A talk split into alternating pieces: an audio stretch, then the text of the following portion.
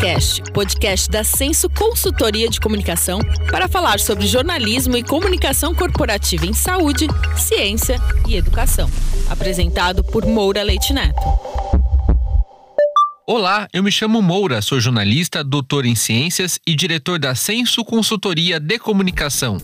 Este é o episódio 4 do SensoCast, um podcast para falarmos sobre jornalismo e comunicação corporativa de saúde, ciência e educação. Neste episódio, uma jornalista e um farmacêutico vão falar sobre o livro que eles estão lançando sobre a ampla difusão de remédios ineficazes e outras soluções anticientíficas para a Covid-19, com destaque para uma protagonista entre estas falácias, a cloroquina é o livro Chloroquination: Como o Brasil se tornou o país da cloroquina e de outras falsas curas para a Covid-19, que está sendo lançado pela editora Paraquedas pelos dois convidados deste episódio, que são Cloé Pinheiro, jornalista com mais de 10 anos de cobertura de saúde e ciência. Atualmente, Cloé é repórter na revista Veja Saúde da Abril e já colaborou para veículos como UOL e agência FAPESP. Em 2021, foi incluída no ranking de profissionais mais admirados da imprensa de saúde e bem-estar do Brasil, elaborado pelo Einstein e pelo portal Jornalistas em Companhia. Flávio Emery, farmacêutico e doutor em ciências pela Universidade Federal do Rio de Janeiro. Desde 2008, Flávio é professor da Faculdade de Ciências Farmacêuticas de Ribeirão Preto, da USP. Foi presidente da Associação Brasileira de Ciências Farmacêuticas e coordenador do programa de pós-graduação em Ciências Farmacêuticas de Ribeirão Preto. Em 18 de maio de 2022, o então presidente dos Estados Unidos, Donald Trump, em discurso para jornalistas, disse, aspas, muita coisa boa saiu da hidroxicloroquina. Vocês ficariam surpresos com quantas pessoas tomaram o medicamento, especialmente profissionais da linha de frente, antes que sejam contaminados. Eu mesmo estou tomando. Estou tomando agora mesmo. Comecei há algumas semanas. Fecha aspas estava inaugurada assim a onda anti-ciência de curas milagrosas para a Covid-19, que prontamente ganhou fôlego no Brasil. Aqui no Brasil, Bolsonaro foi propagandista não apenas da cloroquina, como de todo o kit Covid, composto por cloroquina, hidroxicloroquina, azitromicina e ivermectina. Logo, o Brasil se tornou o epicentro desta mentira. Dentre os muitos dados trazidos no livro estão os que apontam que, apesar de menos falada pela imprensa, a ivermectina vendeu muito mais que a cloroquina. Só no primeiro ano de pandemia, o remédio para piolhos apresentou números astronômicos, chegando à demanda de 82 milhões de embalagens, muito à frente da hidroxicloroquina, com 2,7 milhões. A Prevent Senior, que adotou amplamente o uso do kit Covid e chegou a ser investigada na CPI e em outras esferas, saiu sem nenhum ferimento dessa história. Ela ganhou 88 mil novos beneficiários entre março de 2020 e junho de 2021. Das 33 indústrias que produzem ao menos um dos componentes do kit Covid, seis tiveram ganhos maiores que 500% em 2020, quando comparados ao ano anterior. E as CPI da Covid, infelizmente, foi mais um espetáculo da mídia do que uma punição aos envolvidos neste movimento anti-ciência, que incluiu a demora para a compra de vacinas. Se antes da pandemia o Brasil foi o país da mentira chamada fosfoetanolamina, pílula do câncer, na pandemia houve uma triste coleção de mentiras. Sobre isso, vamos ouvir os nossos convidados. A primeira convidada deste episódio é Chloé Pinheiro, repórter na revista Veja Saúde e autora do livro Chloroquination: Como o Brasil se tornou o país da cloroquina e de outras falsas curas para a Covid-19. Chloé, obrigado por sua participação aqui no Censo Cash. Em que momento da cobertura da pandemia, em especial dos temas relacionados ao kit Covid, que você decidiu escrever o livro Chloroquination? Oi, Moura, obrigada pelo convite. Bem feliz de estar aqui e falar sobre esse projeto que foi tão trabalhoso pra gente. É, bom, eu comecei a cobrir a pandemia desde o começo, em janeiro de 2020, quando a OMS anunciou, estava começando a anunciar uma nova doença, já comecei a cobrir. É, os remédios, a cloroquina já entrou no nosso radar em março é, abril, em junho veio a ivermectina, mas parecia uma coisa muito do nossa cobertura habitual de ciência. Ah, tem um remédio novo promissor, vamos investigar se ele funciona ou não, bem do ponto de vista científico.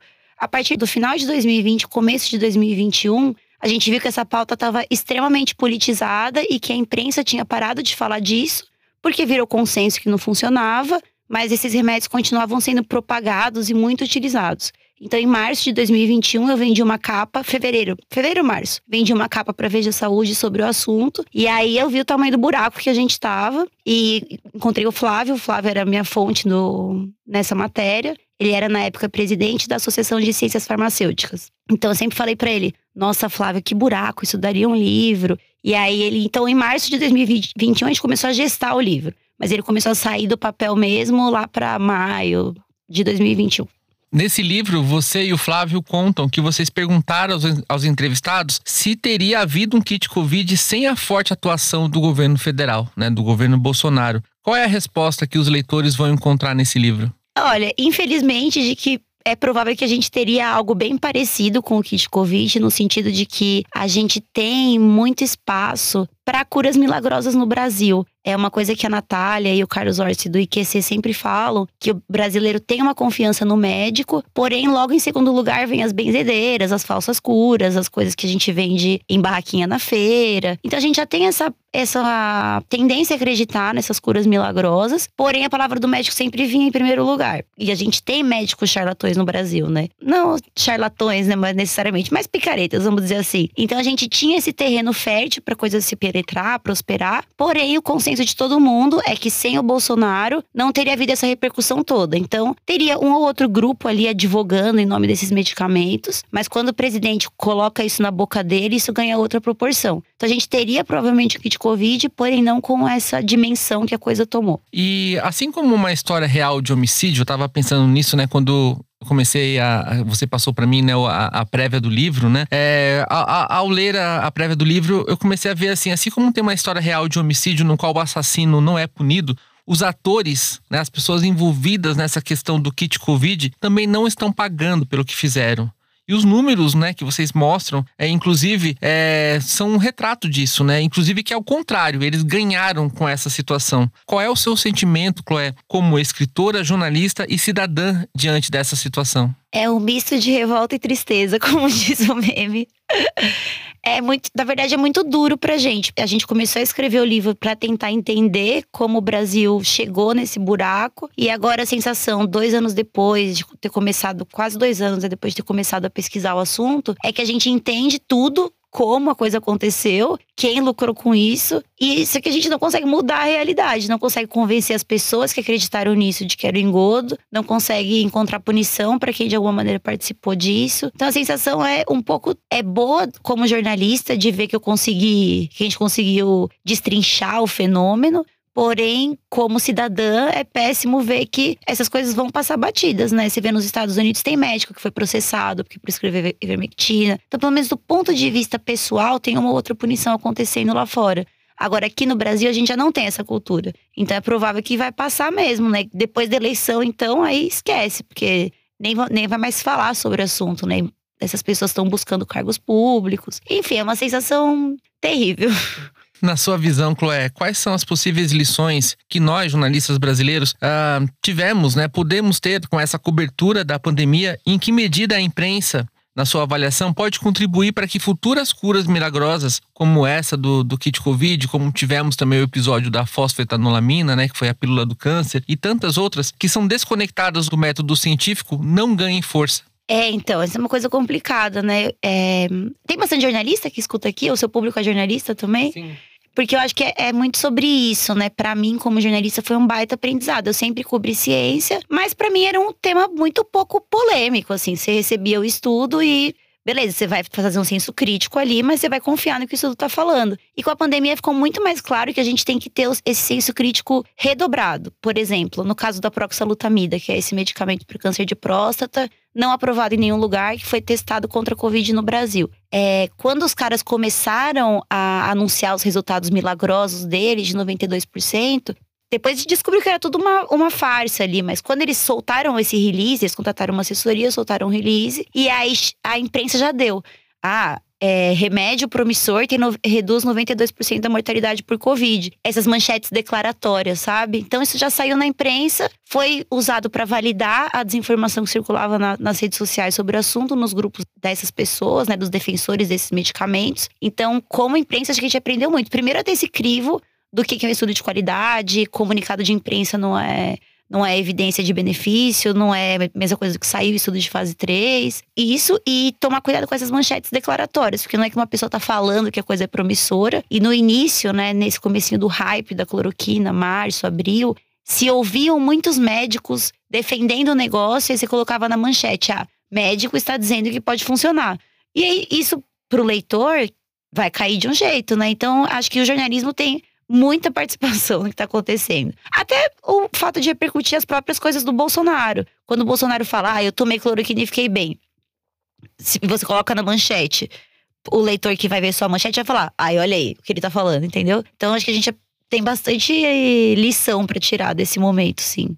Neste jornalismo declaratório, né, quando, como você bem pontuou, é dita uma mentira, né? É, usando a palavra correta, é de fato uma mentira, uma falácia. Volta, por exemplo, para o estúdio de uma TV e não tem uma, uma ressalva, né? Oh, isso que vocês acabaram de ver, segundo a ciência, isso não se comprova, isso não tem evidência. Falta isso, né? Sim, exatamente. É, o, o, às vezes, no máximo que você vê no final do, do primeiro, do segundo parágrafo, alguma coisa. Ah, falta sair o resultado completo, ou falta a fase 3, quando é um estudo preliminar. Então, falta fazer essa coisa. E isso é uma coisa que foi mudando um pouco na pandemia, né? Aqui no Brasil, nem tanto, mas lá fora, os veículos grandes dos Estados Unidos começaram a colocar na manchete. Trump mente quando fala tal coisa. No caso do Bolsonaro, você até vê alguma iniciativa ou outra nesse sentido, mas na minha opinião é bem tímido ainda, né? Acho que a gente tem que ser mais incisivo, como você falou é um pouco ofensivo usar esse termo, mas é mentira, né? Você tem que deixar isso mais claro para as pessoas, né? Houve até uma situação em que ao vivo estava o, o então presidente dos Estados Unidos, o Trump, e emissoras americanas simplesmente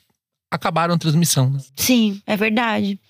É bem isso. Aqui no Brasil a gente faz muito pouco isso, né? Aí Bolsonaro fala: ah, o Brasil tá bem sai na manchete. Ah, Bolsonaro disse que o Brasil tá bem.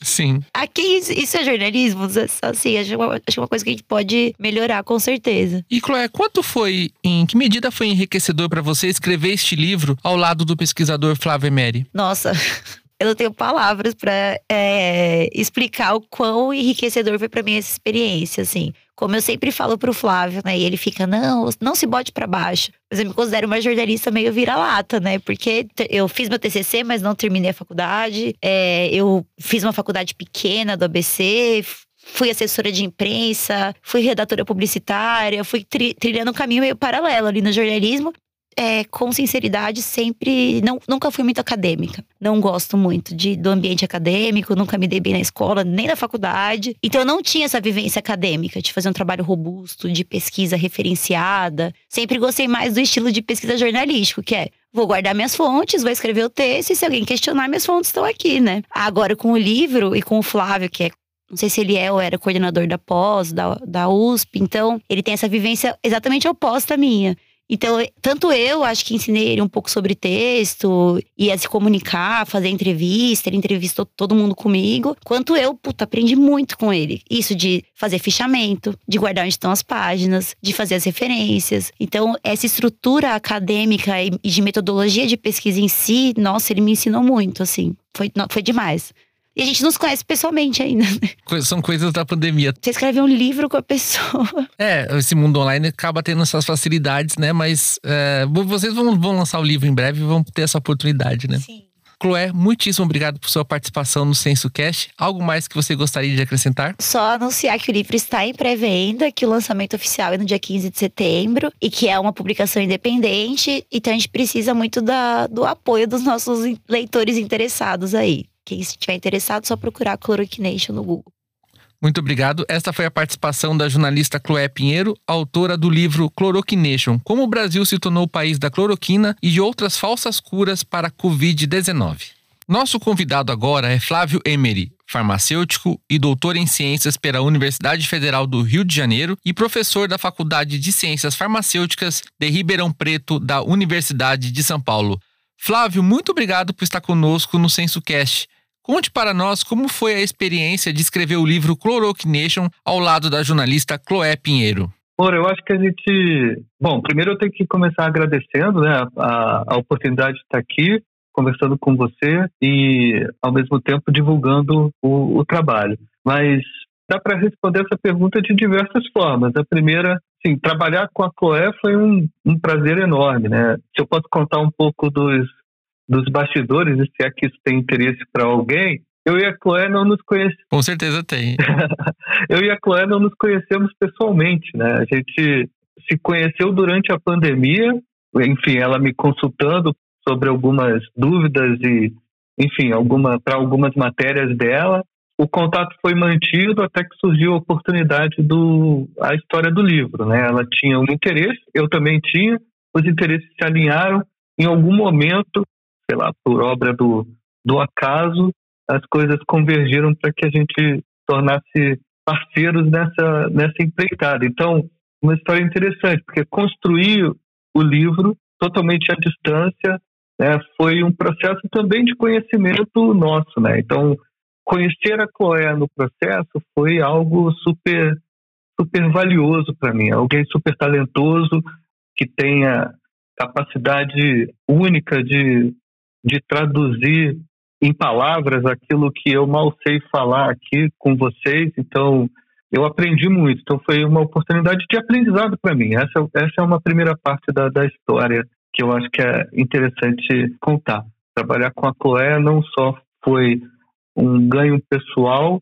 como um ganho profissional. Ao mesmo tempo que posso responder de outra forma a sua pergunta, que é escrever o livro com a Chloé foi vivenciar momentos das, da nossa história que foi muito doloroso, né? Doloroso por quê? Porque nós revivemos esses dois últimos anos muito detalhadamente, como está no livro, né? Que descreve todas as razões pelas quais nós nos tornamos o país da cloroquina e das falsas curas, né? Cloroquina, ivermectina e tantas outras coisas esse é o fim do livro, né? Esse é o, é o que nós pretendíamos responder com o livro. Mas foi doloroso por quê? Porque a gente, ao mesmo tempo que documentávamos e revivíamos essa história, a gente sentia as dores das pessoas que nós entrevistamos, que nós ouvimos, a sensação de impotência de muitos dos profissionais que lidaram com isso. Nos seus dias a dias foi uma batalha muito intensa que a gente acabou tendo um ouvinte é, muito próximo né, e muito atento e particular dessas pessoas. Então, essa sensação dos entrevistados, daquelas pessoas que nós ouvíamos como fonte, era sempre uma experiência única, rica, mas muito intensa. Então, nesse sentido, foi dolorido. Dolorido por conta da dor que era o momento, né? O momento era um momento, momento único. Mas eu acho que eu posso dizer que o saldo realmente foi um saldo super positivo, porque a, a obra ficará aí. E eu espero que todos o entendam como tal, como um documento. Um documento a ser revisitado para que nós não repitamos esse erro aí no futuro, né? Não, não, a gente não caia nessa mesma armadilha que nós caímos agora de discutir o que não era necessário e abrir mão daquilo que era realmente importante, que era a vida das pessoas. Né? Hoje chegamos a 680 mil mortes, isso documentado, e isso boa parte dessas vidas poderiam ser evitadas. Eu acho que boa parte da resposta disso também, me alongando um pouquinho, está lá no, na nossa dedicatória. É, a gente dedica o livro aos profissionais de saúde, aos cientistas e às pessoas que se foram, né, aos doentes. Eu acho que isso dá a devida dimensão do que foi o livro para gente, né? De realmente documentar e dar valor a todas essas essas pessoas que foram tão valiosas para a gente.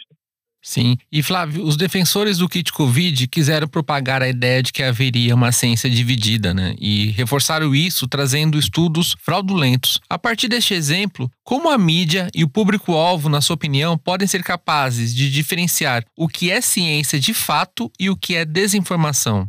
Primeiro é, não existe essa da ciência dividida, né? Uma ciência, outra ciência alternativa, ou a ciência que atende aos interesses de um ou outro grupo. Ciência é ciência, não, não tem essa divisão. Quando passa a ter essa divisão é outra coisa. não, não, não ciência. E, e o que aconteceu, como você disse, foi mascarar a desinformação com é, retoques, né, tinturas de, de um discurso que parece ciência. E isso é muito maquiavélico, né? muito, muito ruim, porque no fim das contas as pessoas acreditam em ciência. Isso é interessante ser dito, né? porque eu acredito em ciência. Então, se eu acredito em ciência e alguém está falando algo que parece ciência, eu vou acreditar. É, Para aqueles que não têm a vivência do seu dia a dia, uma rotina do seu dia a dia de trabalhar com isso, né, com pesquisa científica ou coisa e tal, a informação, como você disse, vem, vem de onde? Vem da mídia, vem de onde eu leio, e mais recentemente de todos esses canais de, de distribuição de informações, né? as redes sociais, os aplicativos de mensagem e, e por aí vai. Com tudo isso, a gente perde o controle da mensagem que é passada. Né? E isso foi a maneira como essa maquiagem que eu falei foi distribuída aí para toda a população. O que, que se faz para resolver isso? Isso levaria, acho que é tema de pesquisa para muita gente, né? E eu talvez eu não tenho essa resposta pronta, mas eu posso dizer um pouco daquilo que a gente discute no livro. A primeira das coisas que eu acho que a mensagem, a primeira mensagem que é importante passar é a seguinte, que a gente deve valorizar, incentivar, dar mais recursos para que o pesquisador, o cientista, a universidade, os institutos de pesquisa tenham capacidade de produzir mais e mais e tenham capacidade de formar profissionais e cidadãos cada vez mais habilitados para serem lideranças transformadoras de uma forma positiva. É, o que, que eu quero dizer com isso? Hoje a universidade tem pouco recurso, hoje a educação básica ela é, é tem pouca importância para na nossa, na nossa, no nosso cenário político atual, e tudo isso misturado a campanhas de desinformação levam a uma possibilidade infinita de encontrar alvos para essas histórias disfarçadas de ciência. No fim das contas, o que a gente precisa primeiro é acabar com essa história e, assim, fazendo um adendo, e espero que você depois é, organize isso aí que eu estou falando. Recentemente começou a pipocar aí de novo nas redes sociais, a gente está de volta a um, a um momento próximo à eleição, aquelas campanhas e tweets dizendo que, usar um exemplo recente, o exemplo da minha casa, a Universidade de São Paulo, em que a Universidade de São Paulo é aquela balbúrdia em que na Universidade de São Paulo os estudantes fazem sexo na sala e no corredor e usam drogas na frente de todo mundo e que a Universidade de São Paulo é isso e só isso. É, isso nada mais é do que uma campanha de difamação, mas que vai muito além é, da campanha de, de difamação propriamente dita. Junto dessa campanha de difamação vem toda essa campanha de afetar os, uh, a moral e a ética que as pessoas é, levam consigo, né?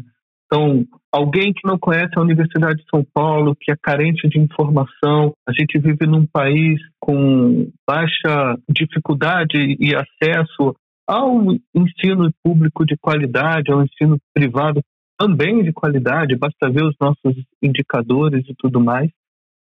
E quando essas pessoas que se informam via esses canais de desinformação, recebem essas mensagens, o que elas observam primeiro é: nossa, é, eu odeio esse tipo de coisa, eu detesto essa imoralidade, né? Isso afeta aquilo que eu acredito como religião, como comportamento adequado para uma família e tudo mais. Isso é um processo de difamação moral de uma instituição pública reconhecida internacionalmente, que produz ciência.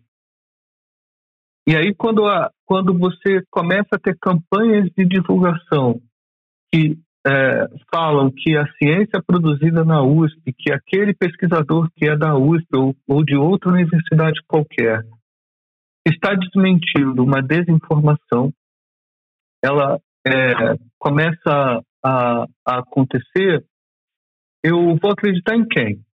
Eu vou acreditar nesse cientista da USP, que está numa universidade onde os estudantes fazem sexo no dentro da sala de aula?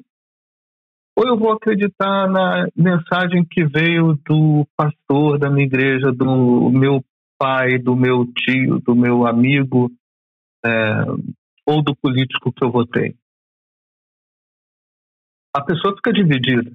E usar essa, esses mecanismos né, de difamação e desinformação juntos faz parte do processo, faz parte dessa conjunto de coisas que levaram à situação que nós discutimos no livro, né? Como nós viramos o país da cloroquina. Espero que eu tenha sido tenha sido claro. Eu comecei a devagar aí, mas vamos ver qual vai ser.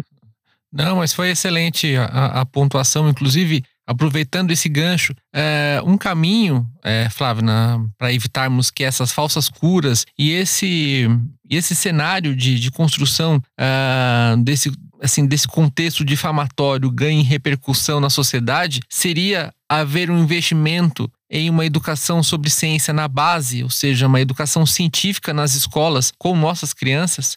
Primeiro é educação forte, uma educação com bom investimento, com professores com, é, valorizados, com uma estrutura na escola adequada para o ensino, né, com políticas educacionais de fato, que existam de fato, que atendam às necessidades do país para a gente formar cidadãos.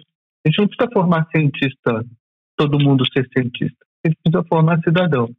Né? E o cidadão é aquele que, inclusive, vai ser capaz de, de discernir com o, o devido cuidado o que é prejudicial e o que não é para si, para a comunidade, né, para si, para sua família, para a comunidade para o país como um todo. Então, primeiro é investimento em educação. Segundo ponto, e eu acho que sim, o um investimento numa formação crítica. Eu acho que isso é mais importante até do que uma formação puramente científica, a formação crítica. É você ter cidadãos críticos de fato, né?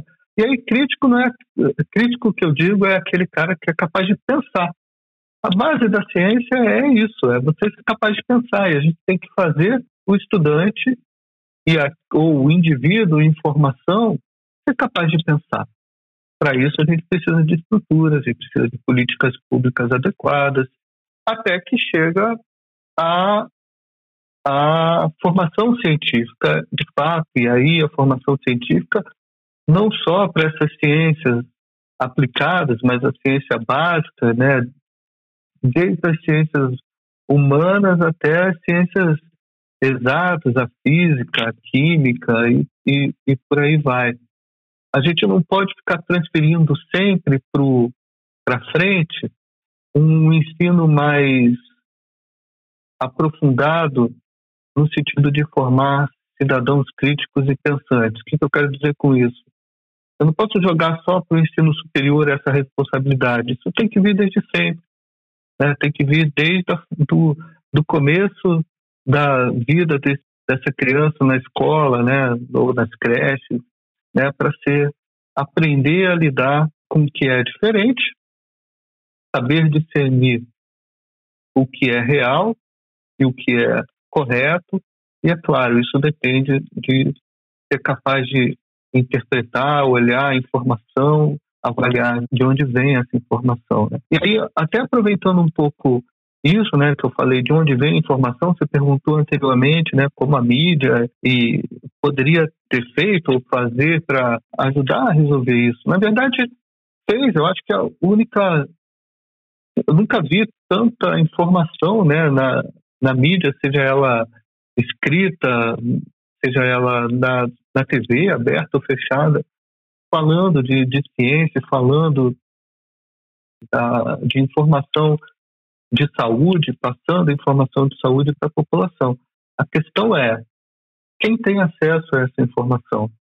E, mais ainda, aqueles que têm acesso a essa informação são capazes de digerir e entender essa informação de forma adequada, como ela deve ser feita, Uma parcela da população sim, outra parcela da população nem tanto. E aí precisa de orientação. E a orientação ela vem de uma outra classe, né? No caso da saúde, todos os profissionais de saúde que deveriam estar engajados para é, fornecer à população não só o melhor serviço de saúde é, possível, mas também a melhor informação sobre saúde disponível. Isso tem a ver com o medicamento, que é a base do, do nosso livro, né? Nosso livro tem como base é o medicamento. E aí a informação sobre medicamento, ela deixou muito a desejar na, durante a pandemia. Não falo aqui diretamente pela mídia, mas também pelas, pelo, por muitos profissionais de saúde, a gente, a gente viu isso. Né? E para a cobertura jornalística de temas é, relacionados à pesquisa clínica, é, vocês trazem no livro, né, não só em relação a a cloroquina e, e, a esses medicamentos do chamado kit COVID, né? Mas uh, para que o jornalista entenda como que funcionam as fases pré-clínica e clínica, vocês trazem isso, né? Então, queria que você comentasse quais são as etapas necessárias para o desenvolvimento de um medicamento eficaz, independentemente de qual seja a doença. Legal.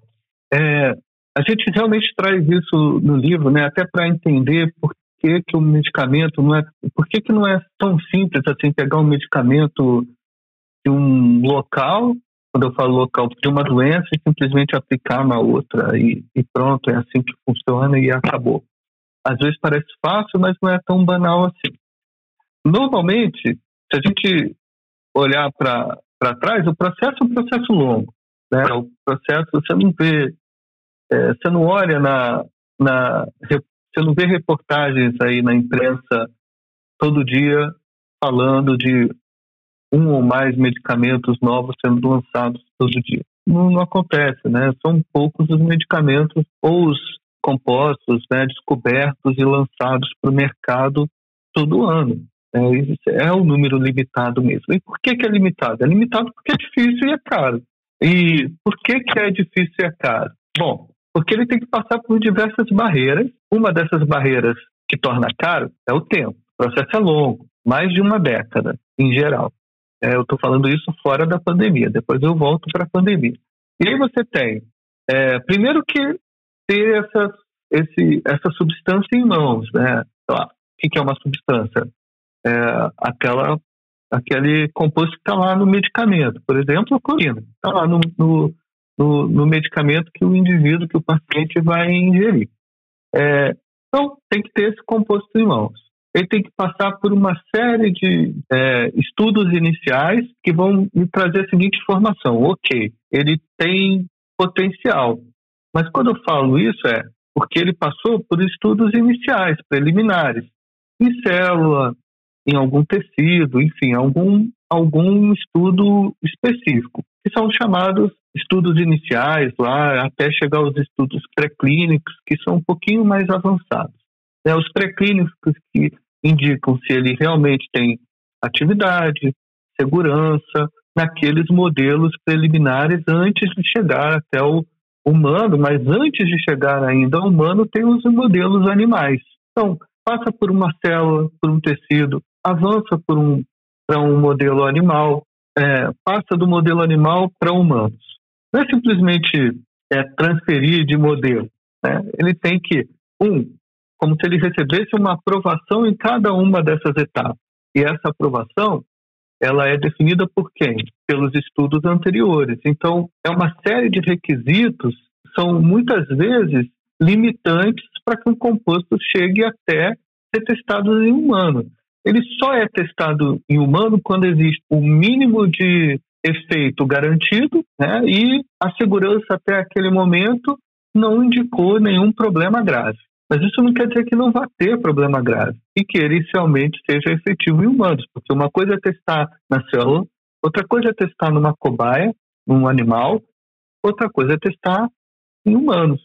E quando chega até os humanos, os testes também são em etapas. Primeiro, numa, um número pequeno, voluntários, estuda é o que é chamado de fase 1, e aí você garante a segurança, depois a fase 2 com número maior de, de voluntários, chega a centenas de voluntários, até um número mais elevado, que é a fase 3, que é aquela antes de chegar ao mercado.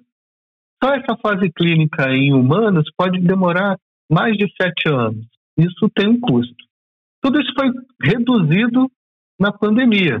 Né? Na pandemia, uma vez que já tinha uma resposta em célula, já ia para o ensaio em humanos, às vezes fazendo fase 1 e fase 2, ou seja, segurança e eficácia juntos para aumentar a velocidade da resposta em vários centros espalhados pelo mundo, para que assim seja, fossem combinados os resultados e aí tivesse é, maior velocidade para afirmar aquele fármaco chega no mercado, pode serve no caso para COVID ou não serve para COVID no caso da, da pandemia, que é a doença que a gente trata no livro, né?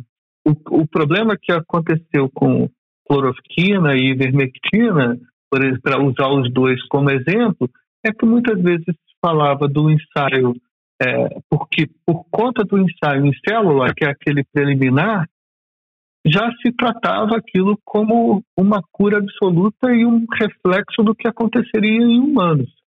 Sem saber que, para que tenha o efeito humanos, ele tem que, um, após ser administrado, alcançar a corrente sanguínea, alcançar o alvo. O alvo molecular pode ser do mais diversos. Se ele interagir com vários alvos, ele pode ser tóxico e não necessariamente interagir com algo que vai ser importante para diminuir o, a replicação do vírus ou levar à morte do ou diminuir a, a infecção pelo vírus. Né? Então, essa simplificação do processo é, de que funcionou em célula, então vai funcionar em humanos e por isso é uma cura, ou funcionou em uma doença, vai funcionar em outra, já que eram, os dois eram micro-organismos, né, no caso da cloroquina, tratamento de malária e, e alguns estudos antivirais anteriormente que também não foram para frente, vai funcionar para SARS-CoV-2 e, claro, para COVID-19. Então, o processo é muito, muito longo, o processo é difícil. O que foi feito foi um esforço combinado né, entre várias organizações e indústrias farmacêuticas para que se chegasse a uma terapia minimamente é, eficaz do problema que a gente estava vivendo. É, e mesmo assim a gente teve limitação de tempo, isso só aconteceu quando já havia vacina disponível de fato, mas durante o processo algumas coisas foram vistas, né, como o uso de corticoide no momento adequado, né, após quando o paciente estava internado para ter um devido controle, enfim.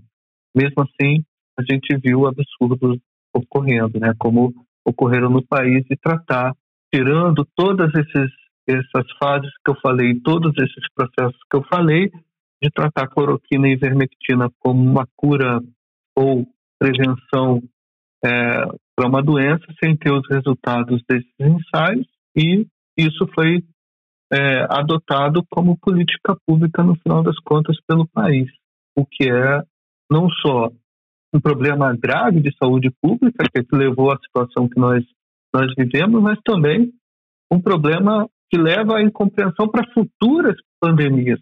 Tratando isso como uma política pública estabelecida, pode levar a entender para a população que, se foi tratado desse jeito na Covid-19, então deve, deveria ser tratado em outras pandemias também, o que pode ser um problema. Né? Sim, e Flávio, no caso das vacinas, que também tem um processo, também tem um rito científico, também tem um, um tempo, que muitas vezes é um tempo longo. Uh, o que propiciou, no caso é, da Covid-19, que as vacinas fossem disponibilizadas com maior rapidez, até para ah, que uma das queixas da população é que foi muito rápido e os antivacinas utilizam esse argumento. Então é importante esclarecer, até para quem está nos ouvindo, que tem ainda essa dúvida. Exato, né? Minha especialidade é medicamento, eu, eu lido, eu sei, estudo mais fármaco e medicamento, né? Mas o que eu posso dizer é o seguinte, as tecnologias de todas essas vacinas que foram disponibilizadas para é, Covid-19 eram tecnologias já conhecidas há muitos anos. Não, eram, não são tecnologias que foram inventadas do nada durante a Covid-19 para ser estudada durante a Covid-19 com, utilizando as pessoas como cobaias, como é dito por aí. É, pelo contrário, a tecnologia já era bem conhecida. o que foi feito é adaptar essa tecnologia para o vírus que surgiu. É, e com isso, no momento que se conseguiu estabelecer é, e desenvolver uma vacina estável pudesse ser estudada em humanos, isso foi feito. E aí elas foram estudadas segundo os, os mesmos ensaios clínicos, né, envolvendo os ensaios clínicos que eu expliquei anteriormente, com, com os modelos específicos, depois em humanos, e somente após os resultados é, iniciais em humanos é que foi amplamente distribuída aquelas que, claro, foram aprovadas e é, seguiram os critérios de segurança e eficácia determinados, né, que são os critérios importantes, seja para vacina, seja para medicamento. Né? Todo medicamento, toda, toda é, é tecnologia para a saúde, ela deve ter critérios de segurança e eficácia para ser é, aplicada na população. Então, o, o que importa dizer é isso. A, a tecnologia já, já existia, ela só foi adaptada para aqueles vírus. E uma vez feito isso, é importante que considerar que as campanhas elas deveriam ser educativas nesse sentido. Bom, não foram. Mas por que então medicamentos que não seguem esses ensaios clínicos e que não tiveram os ensaios clínicos aprovados com seus critérios de segurança e toxicidade são melhores, seriam melhores do que a vacina, como no caso da cloroquina e da, da ivermectina, né? Ou mesmo de outros que mal foram estudados, né, como a proxalutamida, é, que também foi um caso grave ético no nosso país. Isso é uma, uma pergunta que merece ser muito bem é, estudado e investigado. E eu acho que tem gente, como a própria Colec, está investigando isso bastante que, e que vai trazer essa informação. Mas fato é que, primeiro, que eu acho que é importante dizer, vacina e, e, e medicamentos não são coisas antagônicas que eu tenho um, não preciso do outro. Na verdade, os dois vão sempre caminhar caminhar juntos, porque são tecnologias para a saúde, para melhorar o bem-estar da população e só graças a, a essas tecnologias que a gente tem hoje essa expectativa de vida e o um mínimo de qualidade de vida para como sociedade, né, alcançando esse número de população mundial que nós temos, né, e essa a possibilidade um crescimento muito rápido, né, em relação a, a décadas, ao século, ao meio, até o meio do século passado, por exemplo.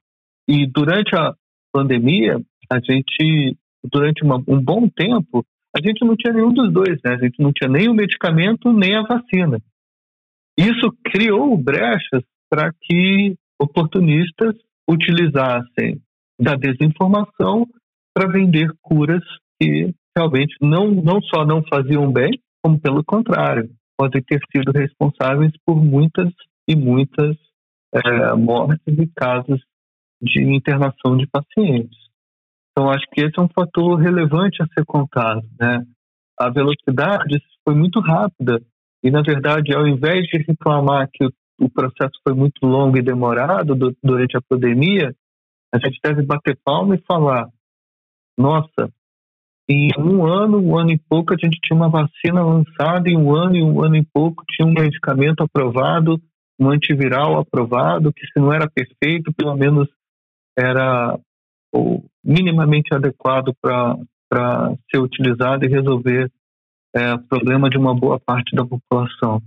Né? Enquanto isso, enquanto a, isso a gente não fazia, de bater palmas para essa busca desenfreada das pessoas e empresas sérias, a gente estava aí vendendo e fazendo com que o mercado é, ganhasse muito dinheiro. A gente mostra um pouco disso no livro, o quanto o mercado, e aí quando eu falo mercado de medicamento, é indústria farmacêutica, é farmácia, é drogaria e por aí vai, ganhou de, em lucro e faturamento com esses medicamentos é, que foram vendidos como nunca. Né? Flávio, muito obrigado por sua participação nesse episódio do SensoCast. Algo mais que você gostaria de acrescentar? Agradecer a oportunidade. Estou aqui para qualquer outro esclarecimento que se faça necessário. Vou falar que o livro tem lançamento previsto para o dia 15 de setembro.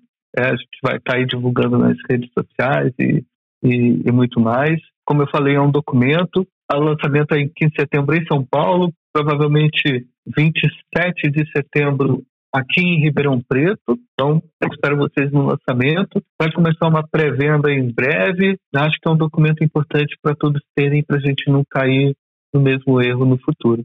E muito obrigado pela oportunidade. Obrigado a você que está ouvindo o SensoCast, o podcast da Senso Consultoria de Comunicação em Saúde, Ciência e Educação. Conversamos neste episódio com a jornalista Chloé Pinheiro e o farmacêutico Flávio Emery. Ambos são autores do livro Chloroquination: Como o Brasil se tornou o país da cloroquina e de outras falsas curas para a Covid-19, que já está em pré-venda. E assim encerramos o episódio 4 do CensoCast. Nesta primeira temporada, traremos episódios mensais. Cada episódio novo estreará na última terça-feira de cada mês. Nos acompanhe nas mídias sociais e em nossos site sensocomunicacal.com.br. Um grande abraço e até o próximo episódio. Este podcast é uma produção Senso Consultoria de Comunicação e Estúdio Banca Podcast. Apoio Banca de Conteúdo.